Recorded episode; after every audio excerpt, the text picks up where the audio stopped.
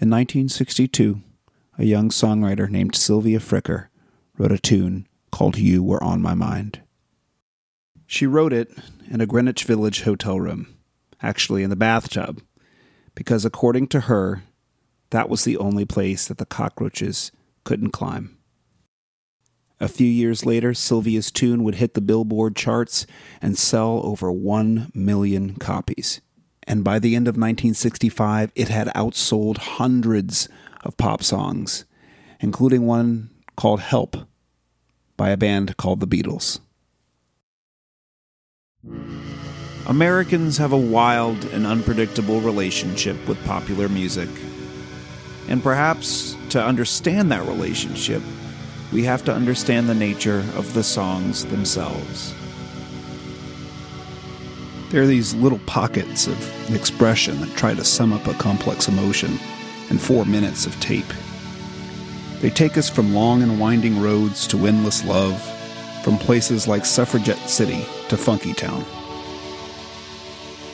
In this podcast, a computer will choose two completely random songs from one completely random year of the Billboard Hot 100 list. And we're going to try to figure out why these songs made folks dance, or laugh, or cry, or fall in love. Or maybe why they just couldn't get them out of their heads. I'm a songwriter. My name is Micah McKee.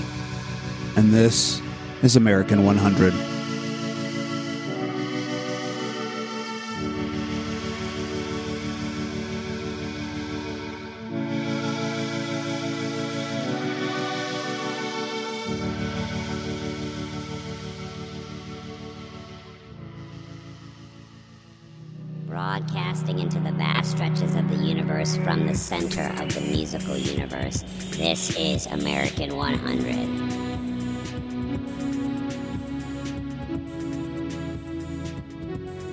Welcome to American 100. My name is Micah McKee, and I am here with my trusted robot companion, Rando.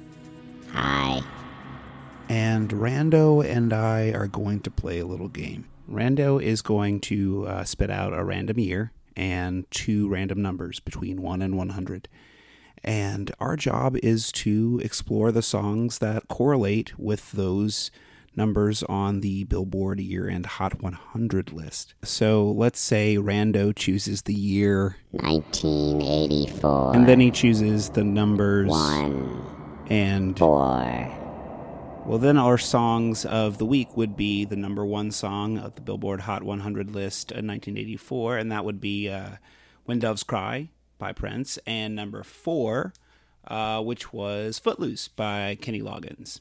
At the end of every episode, my robot companion will decide uh, what songs we talk about for the following week. And uh, this week, we've got uh, the year 1976 and the numbers 8 and 37, which correlate to 50 Ways to Leave Your Lover by Paul Simon and 37 Dreamweaver by Gary Wright. My special guest today is writer, comedian, and really good friend Seth Cockfield from Los Angeles, California. But before we get into all of that, let's take a quick trip back to 1976.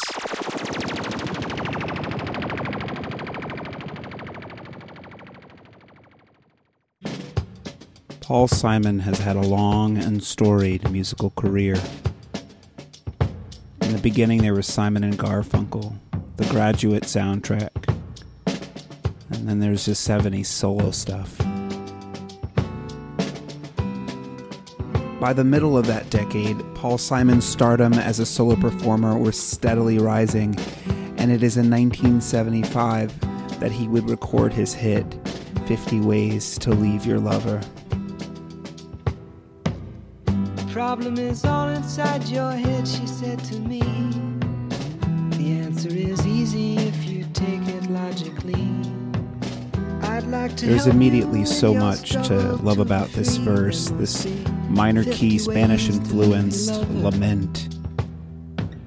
The melody is really not my pleading, have some sympathy.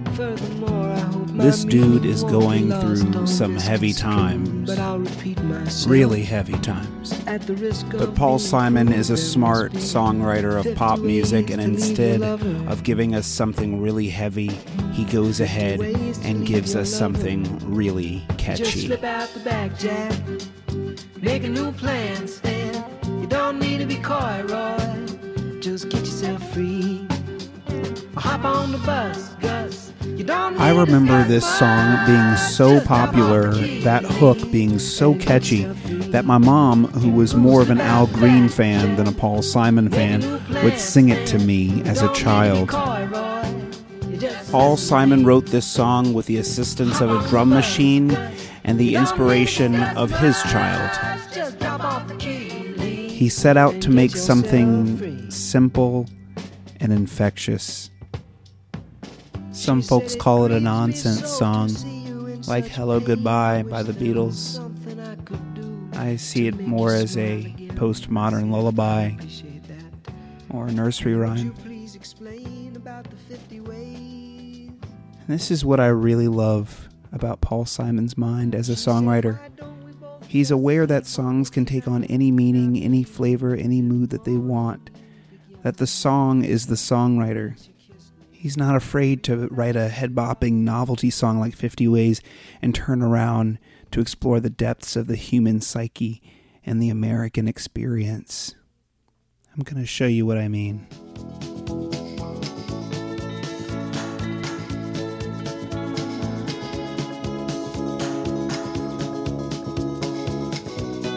Just listen to these opening lines from his 1986 classic, Graceland. Delta was shining like a national guitar. I am following the river down the highway through the cradle of the Civil War. I'm going Graceland, Graceland. The Mississippi Delta was shining like a national guitar. I am following the river down the highway through the cradle of the Civil War. Where 50 Ways is Lewis Carroll, Graceland is like F. Scott Fitzgerald. But Paul Simon has been down this road before. He's always been this deep. He realizes that there's a rabbit hole for every great Gatsby and that the song is the songwriter. The lesson that I take from 50 Ways to Leave Your Lover is that you have to give the song what the song wants. After all, when you do, the song usually gives something back. On the year end Hot 100 list of 1976, 50 Ways ranks number 8. But on February 7th, 1976, it hit number 1 on that week's Hot 100. Of all the American odysseys Paul Simon would take us on, in his decades old career, 50 Ways to Leave Your Lover would be his only number one hit on the Hot 100. I'd like to help you in your struggle to be free. There must be 50 ways to leave your lover. Hey folks, thanks for listening to American 100. I'm Micah McKee and I wrote the original music for this show and produced it along with Asher Griffith. And if you like content like this, then uh, think about dropping something in our jar. Head over to patreon.com slash cicada radio. Even a pledge of as little as a dollar a month means the world to us. We do this show because we love music and we love radio. So head to patreon.com slash cicada radio and uh, help us out if you can. Thanks. You can build a song from nearly anything. The sitar is one of the oldest modern instruments. People have been building songs using the sitar for 700 years. And in 1972, former Beatle George Harrison took a trip to India with the intent of learning the sitar under the tutelage of the great Ravi Shankar. Along with George on this pilgrimage was a songwriter named Gary Wright.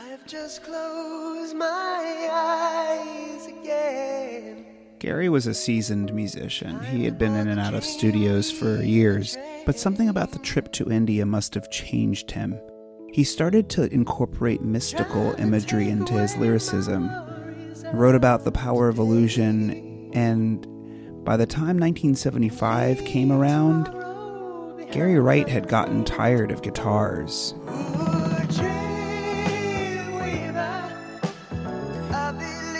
Gary Wright signed with Warner Brothers to record 1975's album The Dream Weaver as a sort of rebellion against the heavy rock projects he'd been associated with, Wright decided to build this record almost completely with an army of synthesizers.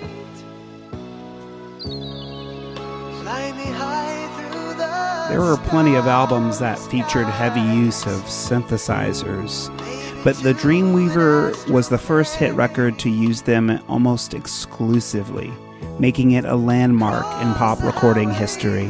A synthesizer is a perfect instrument for an album about the ever changing nature of reality. With a synthesizer, you can replicate the sound of a trumpet, of a flugelhorn, even a sitar. It's a versatile instrument, and by the mid 70s and 80s, it was everywhere in pop music. And lots of folks think that Gary Wright was pretty responsible for that. But a wonderful thing about musical innovation is unintended consequences. Gary Wright set out to create a rich sonic landscape inspired by his love for R&B. But in effect, he wrote the algorithm for the modern soft rock ballad ultimately, he showed us that it doesn't matter how unconventional your tools are, if you got a little ingenuity and a killer hook, you can build a hit out of damn near anything. It probably doesn't hurt to be friends with a Beatle either. The end of 1976, Dreamweaver by Gary Wright was number 37 on the Billboard Hot 100 list. Coming up next, we're going to talk to my guest, Mr. Seth Cockfield. My name is Micah McKee, and this is American 100.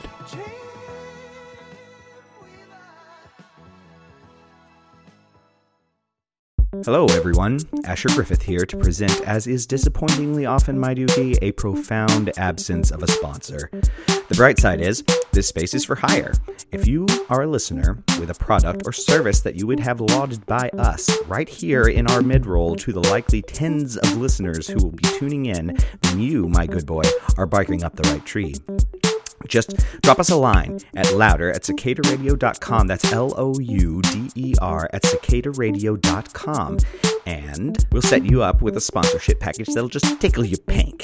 Thank you so much for being among the people who decided to join us on this maiden episode of American 100. I'm so excited. So, back to the show. Welcome back. My guest today is a great friend of mine, writer and musician living in Los Angeles, California, Mr. Seth Cockfield. His extremely funny comedy album, I Still Worship Satan, is out on Sure Thing Records and available via Spotify. And his duo, The Friendships, drops their album this fall. How you doing, Seth? I'm great. How are you? I'm good, man. Um, Thanks for having me. I really want to know um, what is your takeaway uh, from Paul Simon overall? Are you a Paul Simon fan? Were you a Paul Simon fan? You know, it's strange. I I have always liked him from a distance, and like when Graceland comes on, I'm like, oh yeah, this album is so good. Some Simon and Garfunkel tracks are are great, and I and I like them a lot. But um, this song, it's all it has this amazing kind of plaintive, sad minor key verse, and then the biggest letdown fucking toothbrush commercial sellout ver- uh, chorus that is just like what what is like what and it's also when you really study the lyrics you're like what the what the hell happened here it's it's like a weird patchwork of of like sentiment and tone and it's like it's uh it's weird it's a yeah. really weird song. It's super weird. Like it's almost like this a wink. Like ah, I can get away with anything. Also, if we can just go and take a listen real quick to the rhythm section in this song, I think it's I think it's amazing. Just Oh like man, Hop on the that- bus, that Gus. bass line. You don't need to discuss much. Just drop off the key, and get yourself free. Paul Simon kind of wrote the song with his, you know, his kid in the room, you know. from a songwriter standpoint, yeah, that is that makes a lot of sense. I I've never really looked at this song this closely before, and I, I liked that I had an opportunity to because my first and only kind of perception of it is that I really loved the, the verse and the chorus always kind of made me cringe, and Right. the mismatch has always uh, baffled me. I mean, I'm I'm going full like feminist theory here, but like Totally cool. the advice, the 50 ways, it's coming from his mistress. So it's like, it's not something he thought of. It's not like he's some bard who's passing on this knowledge of like, oh, sit around and let, listen to how the 50 ways to leave you. He's like taking bullshit advice from his mistress who's basically saying like, hey, she literally says, you know, I'd like to help you in your struggle to be free. There must be 50 ways to leave your lover. Um, and the 50 ways are, are all the same thing. It's just leave. And then Right, yeah. in the second verse, she goes, It grieves me to see you in such pain. I wish there was something I could make you smile again. So, like, yeah, maybe it was a bad relationship, or maybe he's just kind of a shithead. Like, and so think- he says, I appreciate that, and would you please explain about the 50 ways? Like, so it's like he's being coy here. He's like, uh, oh, could you go on? Because, like, obviously, he already wants to leave his lover. He actually doesn't go into how bad the relationship is at all. There's very low stakes. Yeah, big There's oh, big really time. low stakes. Like, I'm not sad for Paul Simon. He's getting laid in the song. Oh, big time, big time. And I think well, that's what you're hearing in the I mean- chorus, though. You know, he was still pretty young when he made this record. The verse is like, it's a, it sounds like the 70s, and then the chorus sounds like, it sounds like some producer was like, "Hey man, you're really bumming people out here." it's like mean- you better. I mean, You know. totally. I wasn't sure if I was on Paul Simon's side at all. In, I mean, in general. Doesn't sound like you are. and then listen to this based on this song. Paul Simon trying to be an everyman comes off as kind of disingenuous to me. Ah, wow. You know, my point was that Paul Simon picks and chooses when to be cute and when to be eloquent. You know, that was my point, right? So in this song, he says, uh, though the Right, dawn right. may be coming soon, there still may be some time. Oh yeah, yeah, yeah. He's like, I believe we can reach the morning light. Fly me through the starry skies, maybe to an astral plane. It's like he doesn't care. he doesn't. He doesn't care what happens. It's just a the all. The whole dream's good. Gary Wright sounds like a karaoke singer who should maybe sing for a living. Some of the notes he sings, it's like, ah, Gary. You are burning these guys down, Seth. Oh, come on. They're 70s rock giants, man. They're fine. Between Paul Simon and Gary Wright, I would say Gary Wright's the much more humble guy. There's a great clip um, of he's on Dick Clark. Dick Clark is interviewing him. He's on American Bandstand. Gary Wright is. And Dick Clark asked him, he's like, Oh, so you lived in England for a while? Yeah. And he's like, Yeah, I lived in England. It was cool. And then I came back or whatever. Kind of asked him about Europe and like what he and he was like, "So you've worked with a lot of a lot of great guys, right? A lot of big names." And he's like, "You worked with, uh, you know, you worked with uh, Spooky Tooth. You were in Spooky Tooth." And he's like, "You worked with George Harrison." And Gary Wright goes, "Yeah, I played on all his albums." He obviously is like, "What do I have to do to get you to recognize me as an artist and not just this guy with a silly synthesizer?" quick little note here um, a record that we listened to a whole bunch when we uh, hung out back years and years ago uh, was Plastic Ono Band. And um, Yeah. a- apparently uh, he was inspired by John Lennon's The Song God.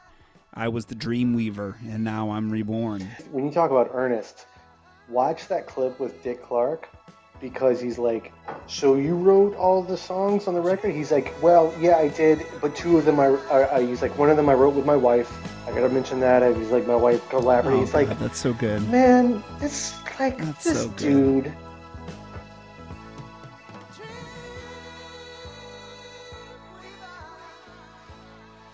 Well, Rando, that was a fun conversation, right?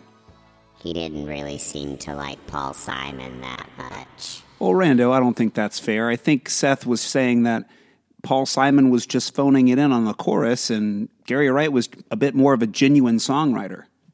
And here at American 100, we encourage open discourse about the songs that so many folks hold dear. Classic rock is special, but it's by no means infallible. Pop music is complicated, and so are the folks that enjoy it and create it, and that's what this show is all about. I really like Paul Simon. I know you do, Rando. I know. We thank Mr. Seth Cockfield for stopping by the show, and I highly encourage our listeners to go check out his comedy on Spotify. Now, Rando, it's time for you to randomly generate the songs for the next show. Are you ready to do that? Commencing randomization. The year 1978 and the numbers 77 and 71. And those are number 77, Serpentine Fire by Earth, Wind, and Fire, and 71, Don't It Make My Brown Eyes Blue by Crystal Gayle. So next week's show should be a blast. American 100 is produced by myself, Micah McKee, along with Asher Griffith, and is presented by Cicada Radio. And you know, Rando, since we're broadcasting from New Orleans, Louisiana, we're going to ride out with one of my favorite Paul Simon tunes, Take Me to the Mardi Gras. From all of us at American 100, thanks for listening and always keep a song in your heart.